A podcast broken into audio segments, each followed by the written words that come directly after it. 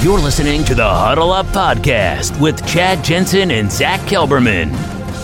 Join Broncos Country's deep divers at milehighhuddle.com and sound off.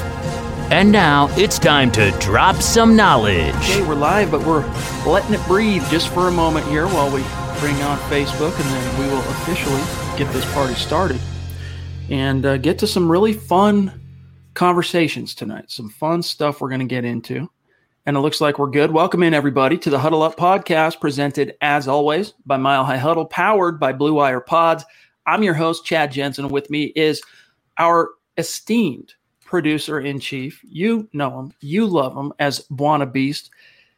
We call him Jon Kronenberg. All right, he's John K. That's who he is. John, what's going on, dude? Thanks for co-hosting with Zach being uh, being out on vacay yeah, glad Zach is able to take a breather. He does this, lives and breathes Broncos. You know, he does this all the time, seven days a week. Even when we're not potting, he's always working, getting some angles, some articles, thinking about some new stuff. So I'm glad he was able to get away for a little bit, but I'm also so glad to be in front of you guys, able to speak with you. Uh, I'm behind the keyboards most of the time, but really talking to you guys even through the keyboards it means the world to me uh, twitter whatever ways we speak uh, i just really enjoy it so it's great to be able to be live and uh, able to see you this way now keep in mind john's going to be chewing gum and walking at the same time today he's going to be helping as a co-host and trying to do some his producer job in the chat.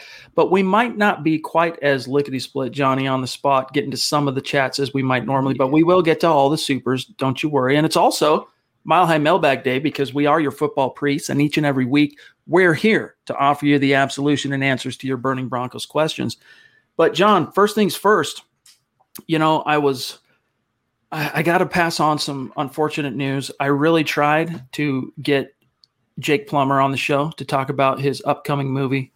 Uh, I was able to talk with Jake today um, and had a nice interview with him, but he just wasn't feeling the camera in his face thing, right? He was he's happy to talk. He's happy to be recorded. He's had all that's fine, but he just wasn't really feeling doing a live podcast. But I did get to talk to him about his upcoming movie, and it sounds fun. They got a little bit of a, a gap to close to get the remaining funding, but it's only a fraction. They've got like 95% of it already funded. They need a little bit more. I'm going to have a piece coming out of my conversation with him at, at milehighhuddle.com later. But I thought it was interesting, John. One of the things after we got done talking about you know, the movie stuff and all that, which they're trying to promote and create awareness. We got through that obligatory section. And I asked Jake if he regretted his decision following the 06 season, right? Denver Broncos trade him to Tampa Bay. And you would think, oh, that actually might be a good fit. Another West Coast offense guy, Jon Gruden, still only if not not as many years removed as he is today from that Super Bowl that he won, right? Back in what was that, 02? Yeah. But Jake Plummer was being asked to go from being like the understood starter to having to go to Tampa and compete with Jeff Garcia and Brad Johnson, all these guys. And he said, you know what? Thanks, but no thanks. Retires, right? So I asked him if he regretted that. And long story short, he says, you know, his ego sometimes makes him question if he had made the right decision. But he told me, John, this was news to me. His plan was always to play 10 years and hopefully in that 10 years win a Super Bowl and then retire. I don't know that I've ever heard Jake Plummer go on record as saying this before, but he told me that if the Broncos had won this, uh, uh, had gotten to the Super Bowl the year prior, right, 05, when they lost to the Steelers at home in the AFC title game, they had gotten over the hump, gotten to the Super Bowl, and beat the Seattle Seahawks in that Super Bowl, he was gonna retire. He was gonna do a John Elway, Peyton Manning, hoist the Lombardi, catch you later. That seems so much like Plummer to me, though. When you know, when anything didn't go his way, I felt like you know, when the fans were booing him, for example, he gave them the, the bird, if you remember a little bit. He had this attitude that it, it was a winning attitude. He cared about his teammates. It wasn't so much so much about uh, external glory. He wanted to get the glory of getting that Super Bowl for his team, for everything in, in that regard. And I don't blame him actually for what happened uh, with the Buccaneers. To be honest, he was going into a situation where I think there was four other quarterbacks that had starting experience. Then he's going in there, not guaranteed his position, not guaranteed his role, uh, and it just wasn't a good situation. Gruden didn't handle it well himself. You know, he didn't speak to Plummer. He said, "Yes, I want Plummer to be a part of this team," but he wasn't going to he didn't go above and beyond trying to convince him. He didn't make Plummer feel like he was the guy. So of course, you know, for Plummer, it, it felt kind of it had to feel like a backhand uh, slide a little bit. You get the Broncos the AFC Championship next, and then all of a sudden they draft Cutler and then you're going to have the issues of now you're going to Tampa Bay, and and are they going to be uh, be with you all the way, or are they just going to look for you for one year and then once they find their solution, go go away? So for me, I always understood why Plummer did the, did things the way he did. He had, uh, you know, his attitude, the way he he ran things was was his way, and I I loved his play. So I understand what he was talking about and where he's coming from. Dude, I I just always one of my most I don't want to say cherished because that gets a little too fanboyish, but one of my favorite eras of Broncos football was the 03, 04, 05. I'll even include 06, right, uh, with Jake, because Jake uh, arrived 03 playoffs, 04 playoffs, 05 AFC title game. 06 had the team cruising for the playoffs, seven and four. Unfortunately, the team had drafted a rookie in the first round in Jay Cutler, and Jake had two game losing streak, despite having the team still in the lead 11 games into this thing in the AFC West. Mike Shanahan rips the band aid off, throws in Cutler. And then, of course, the rest is history, as we know. But Jake Plummer, man, if they had gone all the way, and I'll tell you this, I've said it on the podcast before many, many times. If, and unfortunately, I hate to say it, but, you know, Jake's performance in that AFC title game was the reason, not the only, but you know, amongst the biggest factors behind why they didn't take care of business at home in the AFC title game against an upstart Steelers team with a second year quarterback in Ben Roethlisberger. The reason they didn't take care of business among them, Jake Plummer, who had been very efficient. He went from being called Jake the Snake, and he still is called Jake the Snake, but all the uh, color guys and the national guys started calling him No Mistake Jake just because he was just so efficient that year. Then he decides to have basically his worst game as a Bronco in the biggest moment of his career. But if they had gotten over that hump, John, I have no doubt in my mind the Broncos, that Broncos team would have steamrolled the uh, who was it? Uh, Matt, what's his name? Hasselbeck and Shaun Alexander. I mean, they had they had a nice QB running back combo, but that was not a stacked team. That was not a stacked team. And then maybe we would have gotten to see Jake Plummer do the, hey, this one's for me. Catch you later. Hang yeah, up the cleats yeah, I, I, definitely think they would have. Uh, I think most of the time they would have beaten that Steeler team as well as that Se- Seahawk team. Um, that's just my personal opinion. I just think the Broncos had a bad day. Plummer, as you were saying, hot. He had a really high passer rating. I know he's QBR now, but what a what a great year that was, and uh, wish we could have seen a, a few more in the end. And I think honestly, a big reason for it, it, it wasn't only Jake's fault. I don't want to make it sound like they Jake was the only reason the Broncos lost that game. But I think because the week prior they had handed Tom Brady his first playoff loss ever, right? And at the time, let's see, this was 05. So yeah, he was a defending the Patriots were the defending world champs. They were coming off that let me make sure I got this right. 2000. No, they weren't. No, they weren't. Who, who am I thinking? Were they defending world champs? Either way, mm-hmm. um, hands New England and Tom Brady his first playoff loss. It's almost like they you know, um, ex- they, they all of their competitive juices and hormones, they worked it out in that game. Like that was getting over the hump. Well, you still needed to keep it going. You still needed to, you know, you can't shoot your wad in the divisional round. You got to also beat the AFC title game uh, opponent and win the Super Bowl. So, anyway, I'll have That's a, a great long, point. That's a I'll great have, point. I'll have a long form piece coming out on my conversation with Jake, and he also had some really interesting things to say about one Drew Lock. I opted not to go into Aaron Rodgers territory, though he would have been, he was down to talk about it if I wanted to. But I'm like, what more can there really be said about that? We've already got Jake on the record talking about that. So, real quick, and then we'll get to some matters of business. John, we got George Newton in early with a super sticker number one. George, you're number one, dude, in our hearts. Love you, George. I gotta say, George is in here early all the time. He's always getting the conversation going. No matter what, you know, whatever we have as the topic, he he'll get a conversation going if no one no one's speaking. So, George, appreciate everything you do. You're on point with your Broncos knowledge, and just enjoy speaking with you when we have the opportunity. Thank you so much for that super chat and that super sticker. So, one thing I want to grab real quick, and then we'll a lot of these super chats will start to make a little bit more sense is uh, something that came via NFL.com's Marc Sessler, who said this. I'm going to quote him real quick. This is thanks to the DenverBroncos.com actual website, doing some heavy lifting for us, aggregating some stories. This is uh, from DenverBroncos.com. Quote, picking one player from each team uh, for the Pro Bowl. Uh, oh, hold on, hold on, hold on, hold on. Yeah, so 2021 season nearly upon us. Which Bronco could be the next uh, Pro Bowl newbie? Picking a player from each team for that honor. So Sessler went around and said, which for all 32 teams, here's a player who's never made a Pro Bowl that's likely to. He picked Garett Bolles. Quote, Denver's left tackle was a bona fide Pro Bowl snub after finishing as PFF's third best tackle. The 2017 first rounder made the leap in his fourth season as a count on me run blocker and protector of the quarterback. Perhaps Bolles could follow in Justin Simmons' footsteps, building on his second team All Pro season with a Pro Bowl campaign in the ensuing season. Close quote. So, John, how likely do you think that is? And how optimistic are you that last year wasn't just a one off for Garett Bolles? I'm very optimistic with Bolles. Uh, I, you know, I've well, I've spoken a little bit in the past about Bolles and uh, when it comes to his disabilities.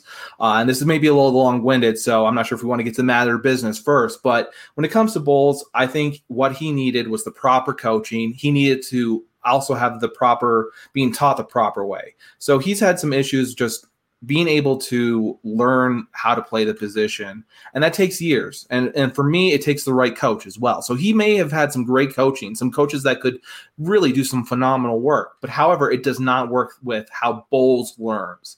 So when Munchak came in that really gave Bolles a great opportunity to, to learn in, in, a way where someone could teach him how what he needs to do in, in a way that he understands. And so he understood how to take these blocks and make these uh, adjustments. And I think that's a huge uh, testament to all learning disabilities where each, you know, that person, they have to be taught a certain way and it's meant for them.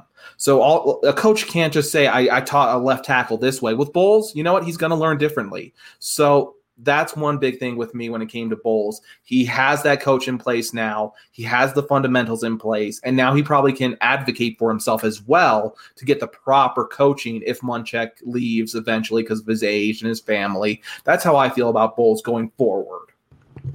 Hey, I'm optimistic. I think he was just, you know, it, it's it's a little bit different because he doesn't play a skill position or even on defense where they're racking up stats, right?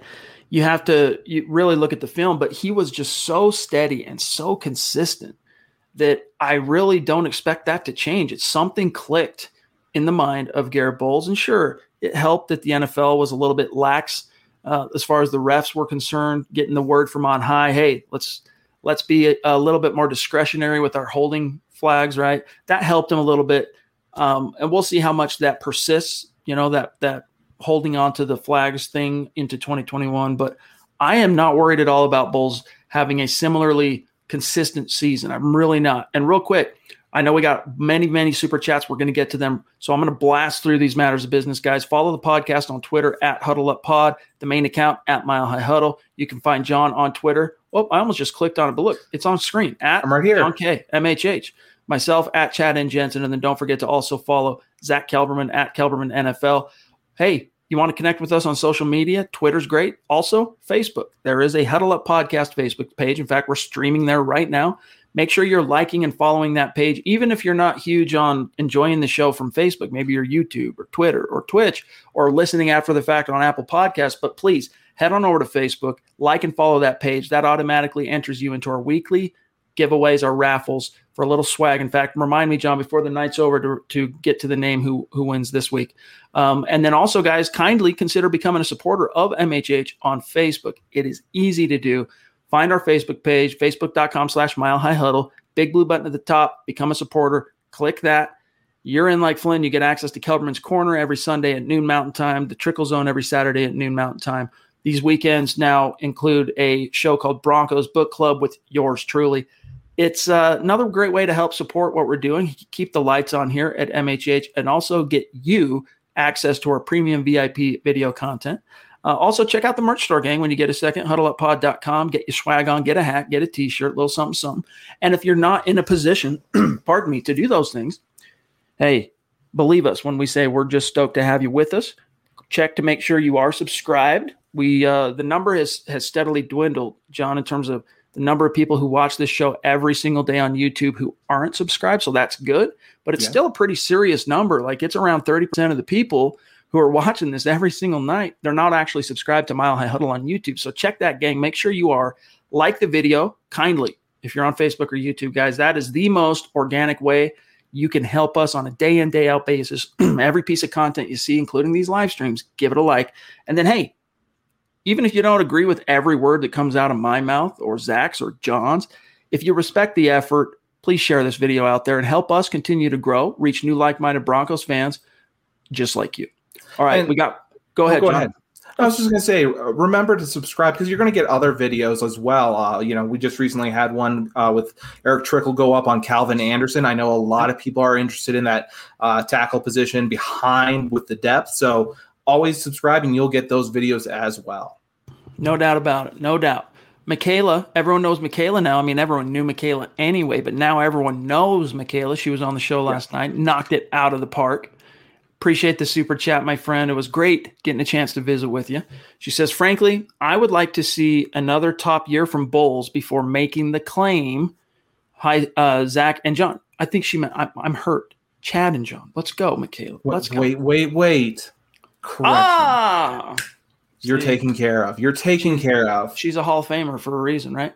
Exactly. Um, um, but yeah, let's get back to her question. Let me put that back up there. I understand wanting to see him another year with, with a lot of players. If they make you know a burst year come out, uh, you always have some questions still. But I feel like even though that was a contract year, I think Bull still has that that drive in him, that desire to prove everyone wrong. That those first couple years, guess what? Those were those were not the Bolles that he that he is. It's not what he's capable of. He wants to show that he is one of the best tackles in the league, and he is going to have that option. And I think he's going to, as we were saying, we're very optimistic about this. I think he can do that one more year for you, Michaela, and you will be delighted to have him for the rest of, uh, I think, the rest of his career with his age. So here's the question, all right? And I'm still this idea from the great Scott Kennedy, who did a great job holding down the fort today solo on Broncos for Breakfast. But on his YouTube channel, by the way, guys, uh, make sure you are subscribed to Scott's YouTube channel. It's very, very much for any NFL fan a worthy uh, subscription. YouTube.com slash C slash Scott Kennedy. Easy to easy to find. But I'm still in his idea about the best ever. And on the topic of being the best ever, I want to ask you this: in, in your opinion, Garett Bolles, now four full seasons into his career. He's entering year five. Um, is he a top five left tackle in Denver Broncos history? You know, it sounds weird to say um, because there was been some bad years, but I do think he's a, a top five tackle for the Broncos. Um, specifically, we're only talking left tackles. He is a top five tackle. Uh, this, you know, that's that's how I feel. There, you can, you know, we're going to go through a, a list of, of tackles here, um, but I don't see anyone making a claim for anyone above him at this point. I understand you can make claims from the years past, but th- there really there hasn't been many tackles that have been great with the Broncos besides the stars that we're so accustomed to. So let's go through this real quick. Let's yeah. let's define who our respective top 5 left tackles, all right, left tackles in Broncos history are. And since you are guest hosting, John, I'll let you go first. Do it from uh, do it from five to one. Do it from five to one. So you want all of them at once? Yeah, let's let's go. So I got Garett Bolles at number five. Uh, we'll get into that reason a little bit more in a second. Got Tony Jones at number four. Got Ryan Clady at number three. Uh, one of my personal favorites, Matt Lepsis, is at number two for me. And then at number one, I think this is a, an automatic Gary Zimmerman. Man, Hall of Famer. What else can you say? Gary Zimmerman, number one. My list is very similar. One exception. One exception. So in descending order, I'm putting Garett Bolles in my top five all time. Because remember, you know, this there haven't been that many left tackles of of you know, it's not like the Broncos have a who's who list of former Pro Bowl and all pro left tackles. There is a Hall of Famer at the position, Gary Zimmerman. We know, spoiler alert, he's our number one all time for both of us. But beyond Ryan Clady, you have to really get, and Bolles, you have to really go back to the 60s to find a tackle who made a Pro Bowl for the Denver Broncos. And that goes beyond, you know, I'm a student of history and I know those names and I know about those teams, but I wasn't there to see it with my own eyes, right? And so it's a little bit different. So for me, it goes like this Garett Bolles, number five.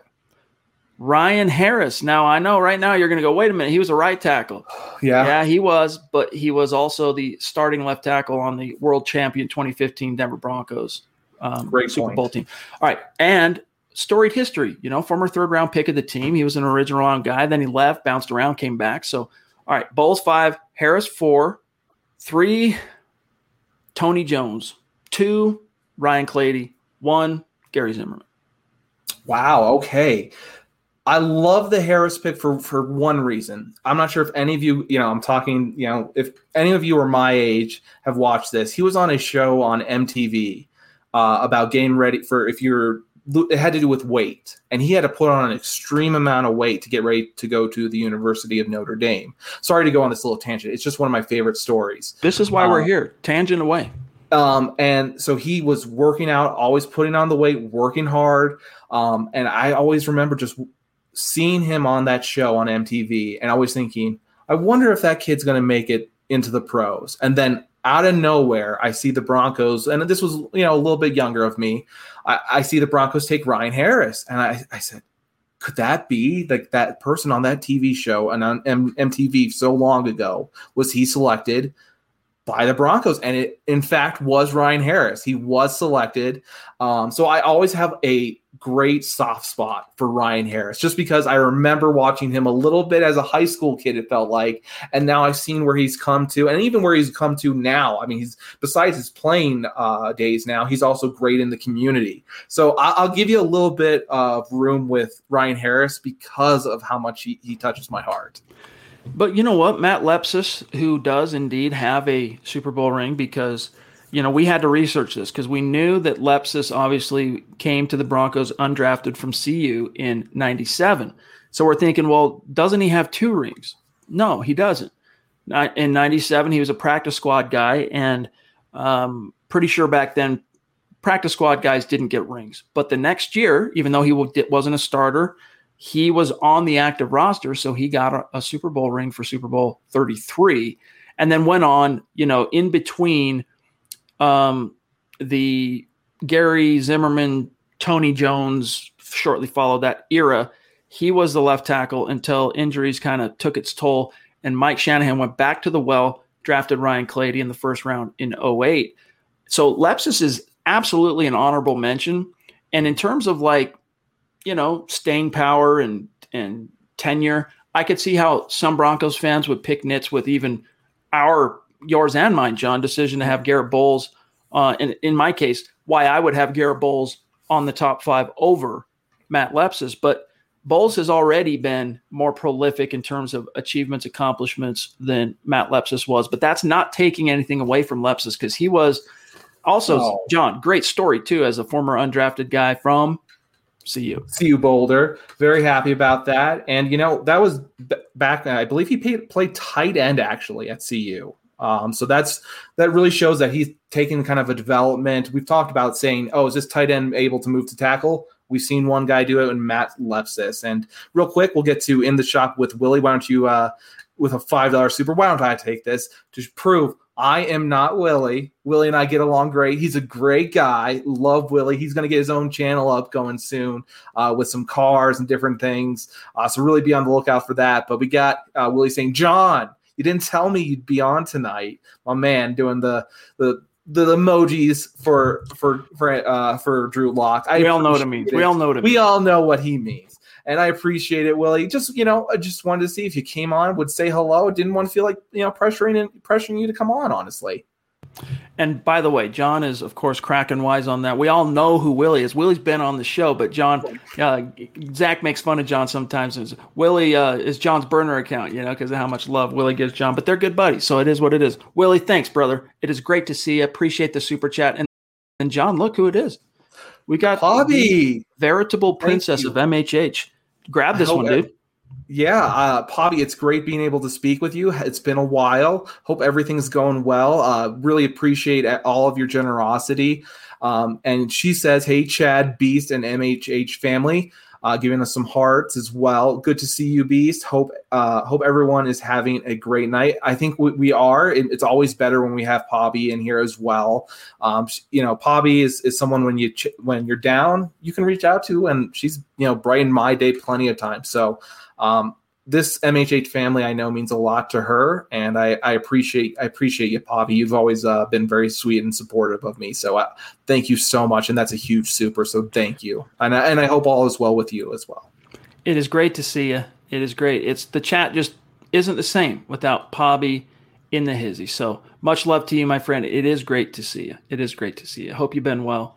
Um, guys, what are your thoughts on these top fives? It is the Mile High mailbag. We'll get to as many as we can, including Zeus jumping in with a very generous Zeus, Zeus McPeak. We got to get Zeus back on the show. By the way, yeah. Zeus, you'll be happy to to know that I have finally mastered the internet demons. All right, I have put them under my heel. For I've got I've got a router set up for in the house for the family. Blah blah blah my studio. In fact, next time I stream for the Huddle Up podcast, I'll be streaming from the studio. You guys get to see that, but had a entirely different system and router and account set up for the studio, and it's top of the line, Doc. And thanks to you, some tips you gave us when we were able to chat with you on the show and before the show uh, last year, I got it made in the shade. So Zeus, love you, buddy. Really appreciate you. Um, John, real quick here. Yeah, Lane I love throwing on my Jake the Snake jersey from time to time just to see the responses. You know, I think he's a he's a guy that did on a um, minority of Broncos fans wear thin with some of his antics, and by that I just simply mean that like you know when when he every every quarterback in the league has experienced getting booed by their own fans when things aren't going their way, and that's not a sign that fans are saying to hell with you. We hate you. It's just do better, right? That's all it means is do better. And of course, as you mentioned earlier in the show, Jake was one to uh, respond in kind, right? Mm-hmm. And I think for some fans, you know, they there was I think most fans were really disappointed to see Jay Cutler get drafted, and that's nothing against Jay Cutler.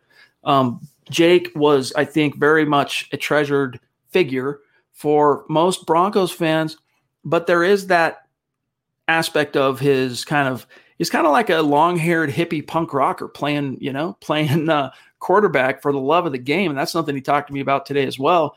Um, but in history and in retrospect, I think most fans, like Lane, look back on Plummer's four-year era in Denver with, you know, just fond memories and appreciation for what he did because similar to Peyton, only it didn't result in world championship. That four-year reign that he was here, I mean, 06 if he would have been left to continue starting that season, I can guarantee you right now, Broncos would have found their way into the playoffs. And then who knows? But it was as prolific in terms of wins and playoff berths as any four year stretch in team history, not counting 96 through, well, 96, 97, 98. And then, of course, Manning's four years. Yeah, I mean, I, I love Jake the Snake. I feel like uh, either people, like you were saying, they either have a love hate relationship, but as time has gone on, I think people have realized he was to be appreciated, and I think that's happened. I've seen at a few games. The, you know, the last time I went to a game, he was there, and he, you know, he just stood up, and everyone gave him an ovation. So I, I know that the Broncos fans have kind of switched uh, to a much more uh, jovial feeling towards Jake Plummer, in, in my opinion, at least. Let me just put it this way: Jake Plummer in Casa Jensen is a is a Denver Broncos quarterback that has always been appreciated and highly, highly, highly regarded. So yes, and again, guys, look for that piece. I'll have a couple of articles coming out. In fact, on my conversation with Jake uh, tonight and tomorrow. So check for, for that. And Travis, what's up, dude? Good to see you as well. Thank you. One of our great super supporters on Facebook. And Travis, we will be getting back to you in our email correspondence. He wants to send us some t-shirts. We'll be getting back to you with the specific details on that. Uh, so don't think we forgot about you. We will get back to you here very, very soon. Appreciate you. Hey, uh, Gary and the Leeds legend. Palmer. Yes, we have the legend of the superstar, Gary Leeds Palmer. I'd like to be able to say thank you for you personally this time. Yo, Chad and John and all of Broncos country. Appreciate that, Gary. It's it's not the same without you. We we love looking for your supers and uh, just seeing you chat. Amen. Also, Michael has come out of the blue over the last, I don't know, month and a half or so, just very dedicated, outgoing listener and member of the community. every single pod, every night, whether it's Huddle Up or one of the other shows. He's in there supporting the cause, buying the swag, rocking the swag, supporting the brand. So, Michael, shout out to you, my friend. Good to see you. I got one question for you. We went through the these uh, tackles really quickly, but Gary Zimmerman, to me, I, have heard few people say he should be considered a Bronco. I've heard other people can say he should be considered a Viking. Where do you come down on that? Well, I think if you, you know, they don't really view it that way anymore in the hall. Like you're going into the hall as a Bronco or you're going into the hall. They don't really do it that way. But if you were going to actually make that an argument, he had Pat a, he was more successful in you could argue he had more individual success in Minnesota. But that individual success, though not as long, was there as well in Denver, and he got a world championship. So, in the same way that I think, uh, look, Colts fans are always going to think of Peyton Manning as theirs. I think Broncos fans and a lot of non Broncos fans view Peyton as a Bronco in many, many ways, just because that four years he was here, he wasn't just Peyton Manning. Like it was Peyton Manning and the Broncos were like breaking records and double digit wins each year, two Super, I mean, prolific, right? All the records in, in uh, 2013. And so I, I view Gary Zimmerman as a Bronco and a Viking. But if push came to shove and you said you got to pick one, I'm going to err on the side of which team did he get to the top of the mountain? Denver. Yeah, I was thinking about that a little bit when uh, pondering this, and he had Pat Bowlen do his speech for when he was inducted into the Hall of Fame. That also says a lot to me. A, a lot of things about Gary Zimmerman are very interesting. He was one of the few players that was in um, the USFL for a little bit before he came uh, to the NFL. Was playing with Steve Young there. Uh, some cool things about that, and then he was drafted by Minnesota once uh, the USFL kind of collapsed. They had to uh, uh, do a supplemental draft, and you know when you look at his numbers, three All Pros. One of them was with the Broncos in '96. Uh, and seven Pro Bowls. I mean, and, and again, through all the different years, a NFL all uh, decades team in the 80s and 90s really he makes the strongest case for any Bronco at this point. He is the number one left tackle, even if you only say he played for those few years. He made a difference those those few years, and he really made that impact. And I I just always enjoyed hearing those little nitbits about him. You know, it's just it's it was fun for me. So we got um real quick. I just yeah, want to. Where'd he go? Yes, Ken Lanier is is deserving to be on the top of all time list. Um, who's I think it was Michael said Bolles over Lepsis is a stretch. And then here he is with the super chat as well. Thank okay. you, Michael, for the for the support, my friend. He says, Jon, here's 10 bucks. Buy a Broncos poster for your wall. Great to see a live it's a nice one. painting. It's and, a painting. Yeah, come Be on, happy. It's a, it's a, little bit of a, zest to life. Come on. We don't need yes. Broncos everything. Come on. Let's do a nice painting. It's the spice of life. Art, yes. right? It's the zest. Uh, but he goes on, Jon, to say, great to see a live one and cool to have you on. Thanks, guys. Appreciate you, Michael. Jon, real quick on the notion of Matt Lepsis. I understand the argument for anyone that would say, no, Lepsis over Bolles. I totally understand it. This is one of hmm. those to each their own, eye of the beholder type situations. Yes. But let me just let me just take a look. So if you look at his NFL career, he officially was categorized as you know being an NFL player from 98 to 07 even though he was around in 97 98 is when he was on active rosters on making that transition, as you mentioned, from being a, a, tight end. He was such an athlete that they could take that, put some weight on him, and now he's a shutdown left tackle. Mm-hmm. But he went from 98 through 07, all right? And he was a 16 game starter, 99 through 2005. Didn't miss a, oh no, he did miss a game, excuse me. 16 game starter in one, two, three, four, five, six. He had one seven out of nine years. Yeah, I think he had one year with an ankle where he unfortunately missed, and that's. But keep going. And my point though was he ended up finishing his career as is uh, in Denver as having started 133 games. Now, real quick, just for you know what and gigs, let me just take a quick look. Four years into Garett Bolles' career, this man has started 63. So he's got about half of the road to hoe that Lepsis has in terms of you know body of work. But I just think that considering that he was a original first round pick of the team, considering that he was basically given up and left for dead on the side of the road by media, myself included in many ways, and many fans alike for him to turn the corner, not just to just, you know, just say, oh, look, you know, he wasn't holding people anymore. Cool. But to go on and become an analytics darling, earn a coveted accolade like a second team all pro.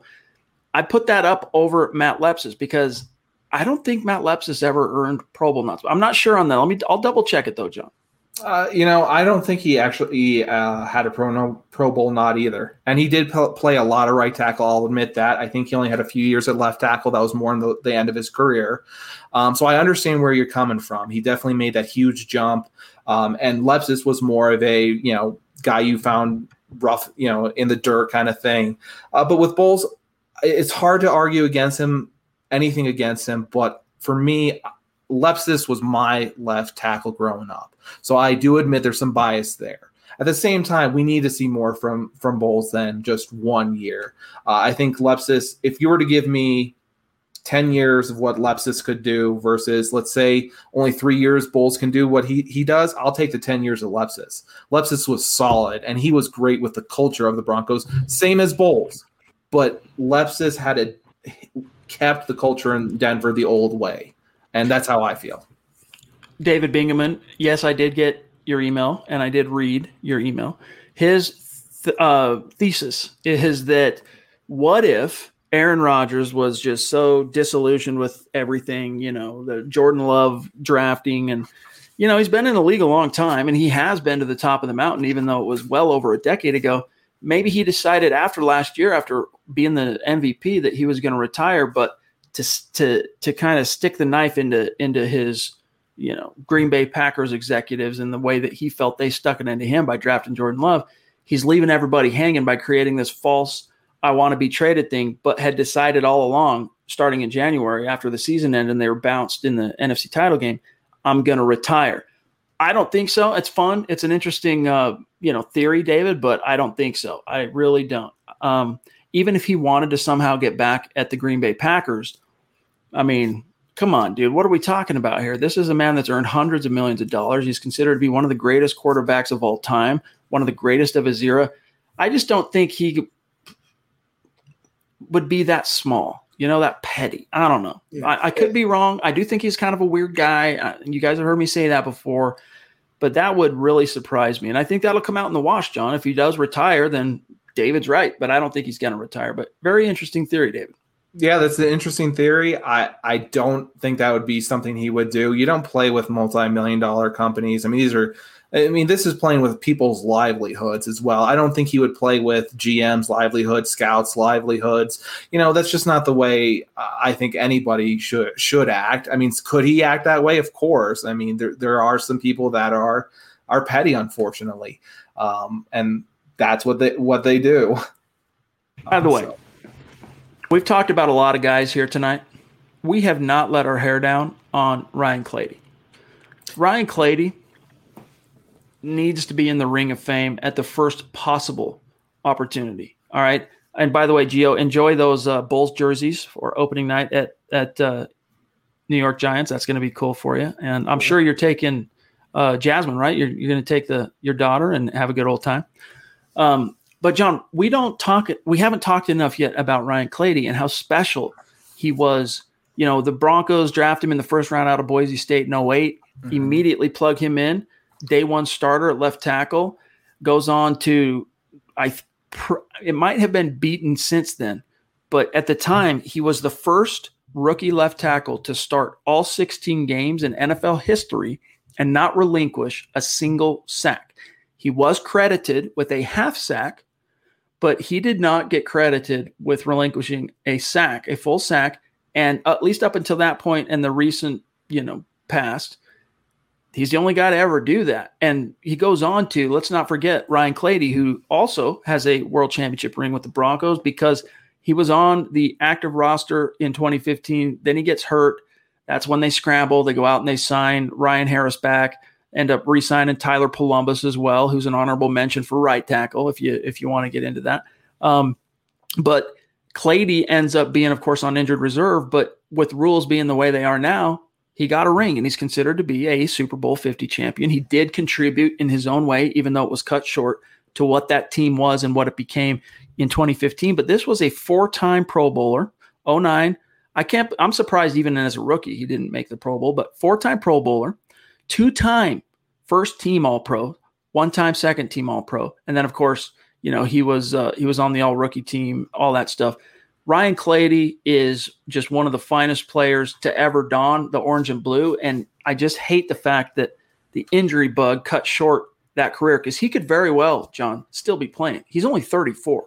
I mean, if you look at um, players that were taken from that that class, that was a great left tackle class or offensive tackle class in general. Joe Staley, I'm not sure if he retired, but he was playing last year, so definitely Ryan Clady could have still been playing. It's very unfortunate what happened to him. I believe it was something with his ankle or Lisfranc, as you can see with with some of those injuries.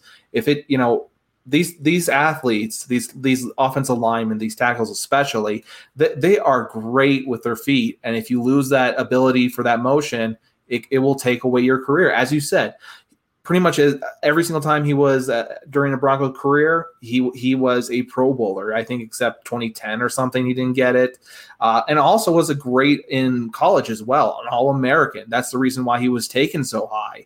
Uh, so Clady, everything about him from college career to the end of his career, he was fantastic. Broncos fans loved him. Very disappointed that we couldn't see his career fully blossom, but no matter what, uh, ring of fame kind of guy. Everyone wants to, you know, if you saw him at a training camp, you would you would run for his autograph. Everyone would. It, he's a great guy. Well, and he's also, you know, one of the things I think that kind of hurts him in the legacy department is something that was no fault of his, which is quarterback instability. He blocked for the likes of Jay Cutler, Kyle Orton, Brady Quinn, Tim Tebow, then he finally gets Peyton Manning and, and had it made in the shade. And then that's when the injury bug starts nipping at his heels. He did have two seasons, though, as the lockdown blindside protector for Peyton Manning, 2012 and 2014. Both years, of course, he makes the Pro Bowl. And in 12, that's one of his two first team All Pro nods. Um, but, Jon, let's grab this super chat here from Willie. Yes. Again, thanks, bro. He says, I think Bolles has earned a little tough love. I also would like to see him play like his salary another year before I would look at it as not being an outlier last year. And that's fair. I don't fault you for that one bit, Willie. I don't fault you, anyone for that, Jon. I agree, and you you want him to get where that salary is. I think it's a great salary in the end. Also, just speaking on the Broncos deal, one of the last moves Elway did, uh, really thought he he did well with that move. I'm very glad to have him for years, and I think he will play up to that for you, Willie. If not, we'll, we'll talk about it. We'll, we'll, we'll maybe get a gentleman's bet going. Um, Michael says Mike Shanahan did not like Jake Plummer. Now, I wouldn't say that. I really wouldn't. Mike Shanahan's the reason Jake Plummer became a Bronco. All right. Mike Shanahan coveted and wanted Plummer. Mike Shanahan liked Plummer so much that he was willing to give up on the guy who was supposed to be the successor to John Elway, Brian Griese. G- Brian Griese was the starter as late as 02. And 02, he, you know, like much of his career in Denver, injured, missed a few starts. You had guys like Beuerlein and trying to remember Danny Kanell starting games. Um, but Shanahan liked Plummer so much as a fit for his scheme that he was willing to give up on Griese, and then he rolled with Plummer for a couple of years, and he was he really was like the only uh, gripe I think you can have about Jake Plummer is he didn't have an elite arm strength. Everything else, though, dude, this man had in spades from the athleticism to that magician's knack for just making something out of nothing, being elusive, being the leader, though. What really set Jake Plummer apart from all of his peers, I mean, Jay Cutler couldn't even sniff the caliber of leader that Jake Plummer was. The problem for Mike, all right, and the reason Jake Plummer ultimately fell out of favor is by the time you get, Jon, to the 2005 season, Mike had been the head coach in Denver for just over a decade. He knew that he's, you know, I mean, how many coaches outside of Bill Belichick, outside of uh, Lombardi? I mean, they don't have guaranteed write your own check. You know, just tell us when you're done coaching. Job security, and even though it felt like Mike had that for a long time, he knew that he was getting up there. Like he felt a sense of urgency, and I think he was so disappointed by Plummer's performance in that AFC title game that he thought, "Look, I got to have a plan B." And then, you know, the rest is history. But I would never go so far as to say Shanahan didn't like Plummer, though I know they did butt heads big time um, from post 2005 AFC title game on. you can butt heads with people that you work with and still get the work and the job done. And I think what I think uh, when it came to Plummer, he fit Kubiak's system. He fit he fit everything that was going on. Those naked bootlegs, man. How many of us do just remember seeing those plays and being confused with the cameraman and just enjoying those plays? He fit the system in Denver. So for everything that maybe fans didn't like, they didn't get along with, he brought other things to the table where we're seeing some amazing plays and and all those different uh, things alike. Quick shout out to these top star senders on Facebook. Claude, what's up, dude? Good to see you. Thank you so much, Jon. See if uh, you can work some magic and find maybe if Claude had a comment or a question because the chat has been pretty heavy and we're it's hard to find them sometimes while you're all talking off the top of your head. And oh, here it is. Claude, thank you, buddy. He says, no matter who, what, when, where, why, go Broncos. Hashtag Denver Broncos for life. Hashtag return to glory. Appreciate that, my friend. Pobby, super chat. Pobby, superstar on on Facebook as well. Love you.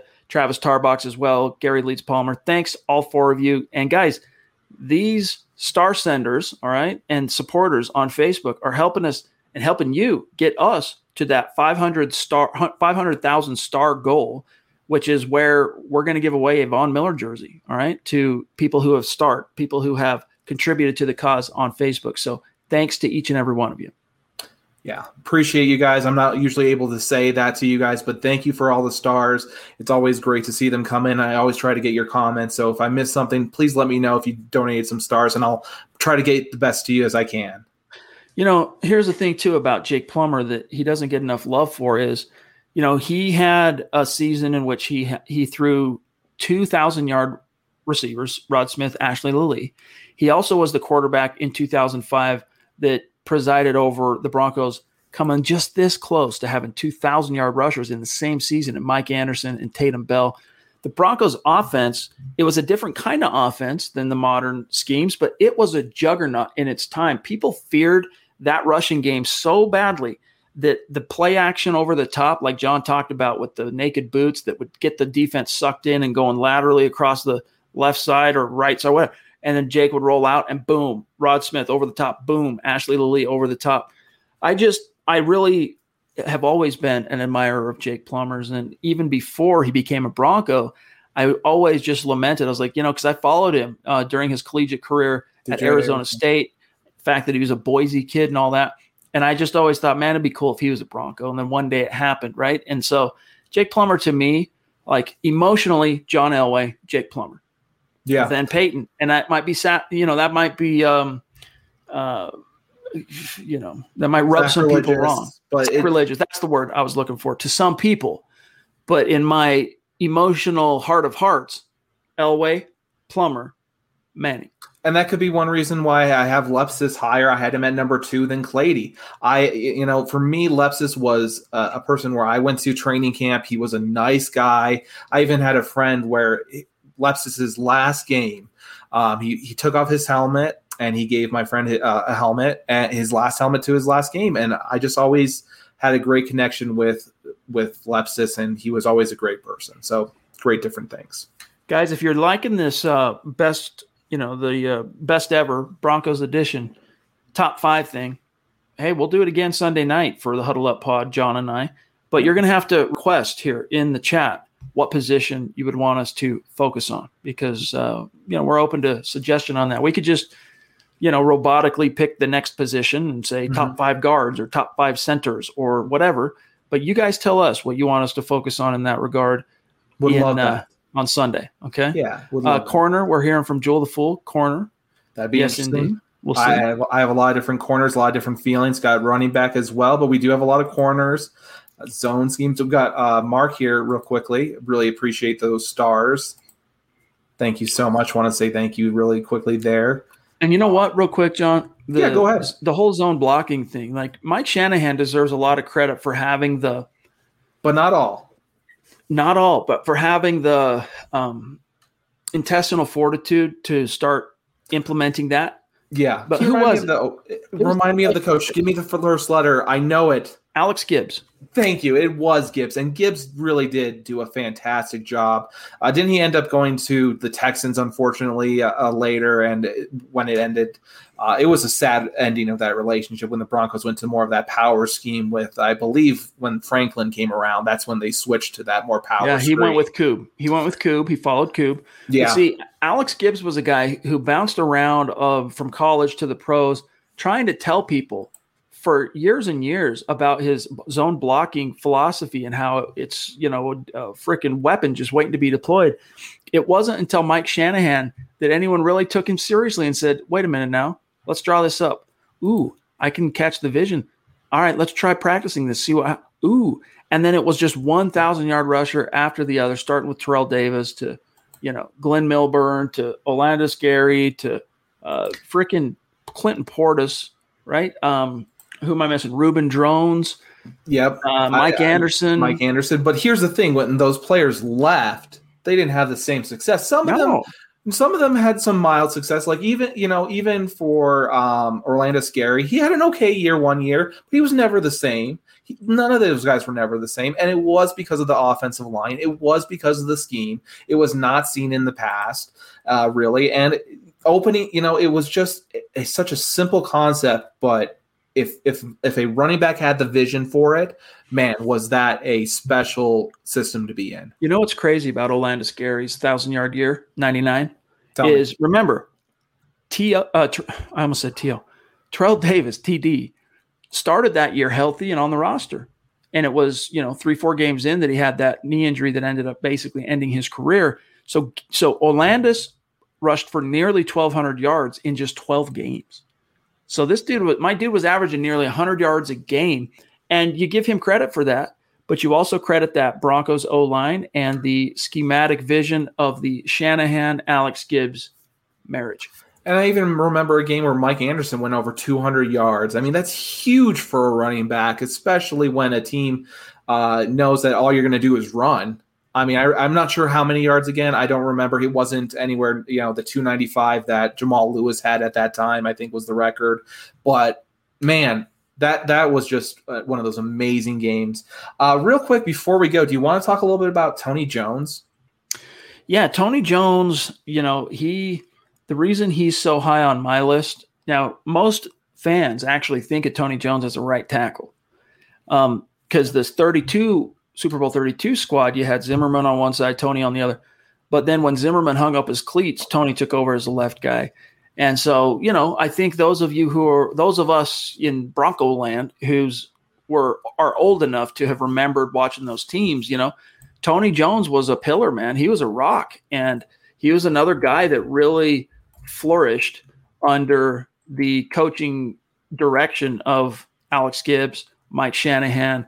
And in fact, if you look at his career, you know, he was a left tackle through most of his career playing in the league from uh, 1990, right tackle in Cleveland, but the ensuing one, two, three, four, five, six years, he played left tackle. Then he comes to Denver. We, hey, look, we got a future Hall of Famer locking down left side. How about this year you play right tackle and then we'll see what happens? He's like, yeah, no problem. And then, of course, he finished his career in the three following seasons as Denver's left tackle 16 game starter in 98, Super Bowl, 12 game starter in 99, little injury, and then 16 game starter his final year in 2000. Yeah. Um, real quick, want to get to Travis's point here. Great point. He shut down Reggie White in Super Bowl 32. That's huge. I mean, uh, that's just a huge feat. Any game. Don't tell me, especially when you're playing in the Super Bowl. Huge feat. Um, uh, I know he passed away unfortunately this year in January as well. Tony Jones did. So want to you know give him a, you know a shout out there and you know give him in memory as well. He was very young, um, not even in his 60s if I recall. So that's very young for for someone to pass away. 54. Uh, very young. Uh, that is sad. And anyone, you know, so I believe he played a good chunk of his career in Cleveland. So Yep. I'm all for, you know, for someone leaving Cleveland, even though it was in that uh, Baltimore, Cleveland, you know, you know, Baltimore, Cleveland going to Baltimore. Anyone leaving Cleveland, in my opinion, this is just my personal take. That that's good for me. Um, so he was there, you know, for big moments though for for the Baltimore Ravens, their first season. I mean, he's done a lot of different things. He did, pardon me Oh, yeah. a lot of different things and he, he won i believe he was also undrafted so i mean this guy really earned earned his way in the NFL. So very, uh, very proud to say have him a part of uh, the Broncos tradition in, in, tackles. You're right. Undrafted in 1988. Uh, and you know what else he brings to the table? Not only his two Super Bowl rings, but he brought a second team All Pro nod as a Brown. All right, in '94, and then he made the Pro Bowl as the left tackle in 1998. So Tony Jones, yes, I mean, dude, just tragic, tragic that he died at 54. So Very prayers young. up to him and his fam. Yes, and I and again, that's why even though there was some at him playing right tackle, I'm going to make a little excuse and say let's have Tony Jones. This was this has been a great conversation. It, it's great to see that we also had different tackles you know, even though it was a pretty slim pickings. Uh, and we also agreed how close those some of those tackles were. Ryan Harris, I loved him for different reasons. Matt Lepsis, you loved him for different reasons, as you were talking about his consistency. So it, it's it's pretty amazing how we're able to all uh, kind of agree with closely with these rankings at the same time we understand why they're ranked this way. I really enjoy talking uh, at least about the offensive tackles for once. Personally, you know what I think would be fun? Let's Go for it. Tell me to do a best ever Denver Broncos backup quarterback. Who is the best backup? Oh, the top five in top, Broncos history. You know, with your Bubbies and your Coobs and you know. Gosh, you, you, say the number one to me that comes off my my head is Bubby Brister. I just when I grew up as a kid, I always loved seeing Bubby play. It was for you know I didn't understand football quite yet. I was still learning it, and for some reason, uh, when Bubby came in for uh, John Elway when he was hurt, I just had a great feeling when he was playing there. He looked like he was having fun. I was having fun, just kind of cheering. So Bubby Brister really, really up there in my heart. So that would be a very interesting one. I have a lot of guys that I'd have up there. Um, but people are saying Bubby Brister here. Here's another one I didn't think of. So maybe Steve DeBerg. Maybe. Yeah. I mean, yeah. I, I, I viewed Steve DeBerg more as a as the guy that got the starter who got deposed by John Elway, not so much Elway's backup. Yeah. So to me, and this is because Jon and I are separated by half a generation in age. To me, the quintessential backup all time is Gary Kubiak because he served as Elway's backup for the majority of Elway's career. Came into the league the same year and, you know, a lot of people who listen to the show are too young to remember it, but he stepped in at a few different points in the 80s in some key games when Elway would be banged up and he would step in and keep the ship afloat, you know? So maybe uh, we'll we'll focus on a top 5 for position whatever and then if we get enough time maybe Sunday night we'll try and get to top five best ever Broncos. If we can get it, we, will we can definitely try to work it in real quickly. Craig Morton I don't, a backup. I don't consider Craig Morton a backup. But for some reason, I think I've asked you this. Do you consider Craig Morton a Cowboy or a Bronco?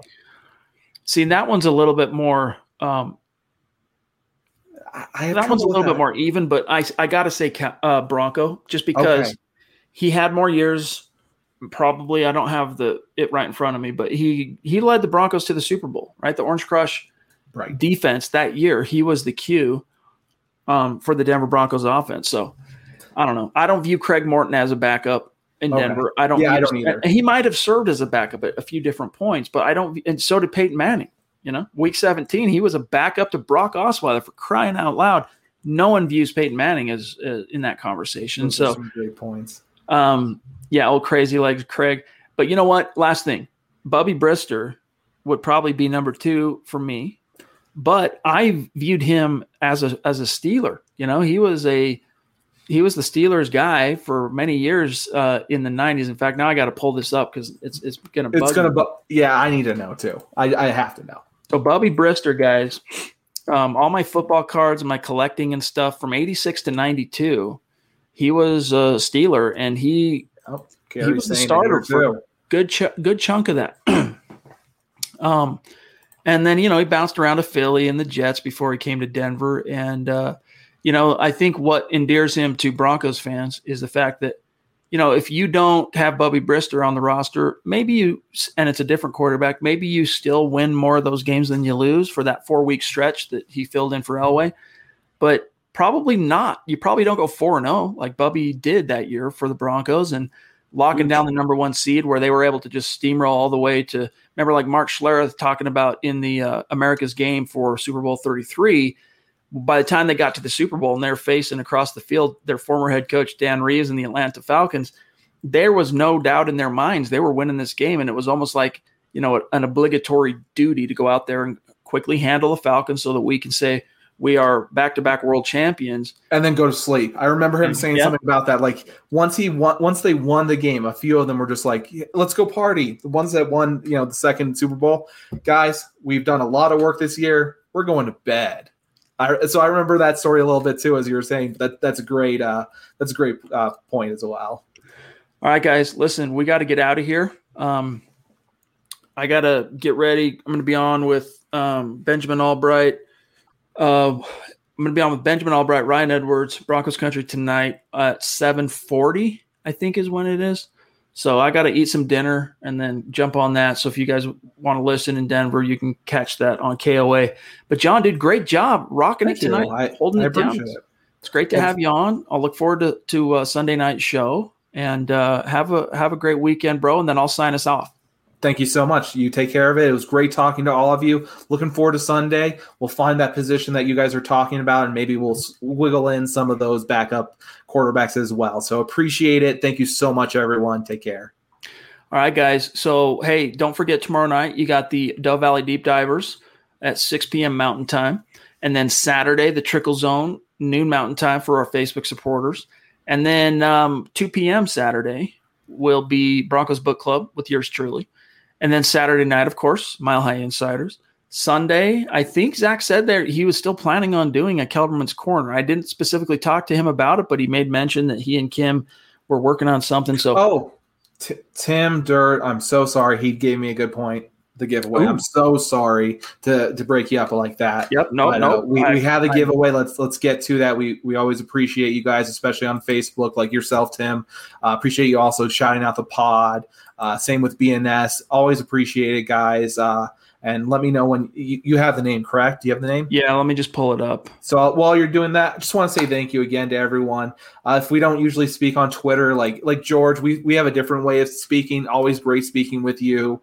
Uh, it's great speaking with Dylan. Uh, everyone, I, I, don't know how to say thank you other than you. You know, I'm I'm very appreciative of it, and uh, please reach out to me on, on Twitter. If not, you know, we'll find a different way to talk. There's always plenty of ways. Um, starting a Facebook finally, so that'll be a new way. I'm working it slowly, working it slowly, guys. Getting to Facebook. It's a it's a deep dive for me. Okay, here it is. Drum roll. Chris Chavez, winner of this week's giveaway, and Chris made himself eligible by both liking and following the Huddle Up Podcast Facebook page. So, Chris, congrats to you. I don't know if you're with us live right now, but if you hear this or when you hear this, uh, or if you're watching live, just shoot us an email, milehighhuddle at gmail.com, and tell us what your t shirt size is, as well as your shipping address. And we'll get you out a little something, something as a thank you for taking our call to action to heart. So thanks for that reminder, guys. And Congratulations, then, hey, Chris. Make sure uh, you connect with us on Twitter at Huddle Up Pod, at Mile High Huddle. You can find Jon, as you can see on the screen here, at Jon KMHH myself at Chad and Jensen. And don't forget Zack Kelberman at Kelberman NFL. Again, guys, you want to uh, be in on the running for these weekly giveaways that we're doing. All you got to do is make sure you you're liking and following the Huddle Up Podcast Facebook page. Check out becoming a supporter. All right, big blue button on our main Facebook page for Mile High Huddle. And uh, guys, check out the merch store, huddleuppod.com. With that being said, thanks to each and every one of you for making it another just fun appointment uh, hosting for for yours truly week of podcasting. I just really look forward to it. Appreciate all you guys. Travis, what's up, dude? Good to see you. Thank you. Thank um, you, everyone. And then, uh, Jon, have a great weekend, bro. See you soon. All right, guys. For Jon, for Zack, I'm Chad. We'll see you Sunday. You've been listening to the Huddle Up Podcast. Join Broncos Country's deep divers at milehighhuddle.com to keep the conversation going.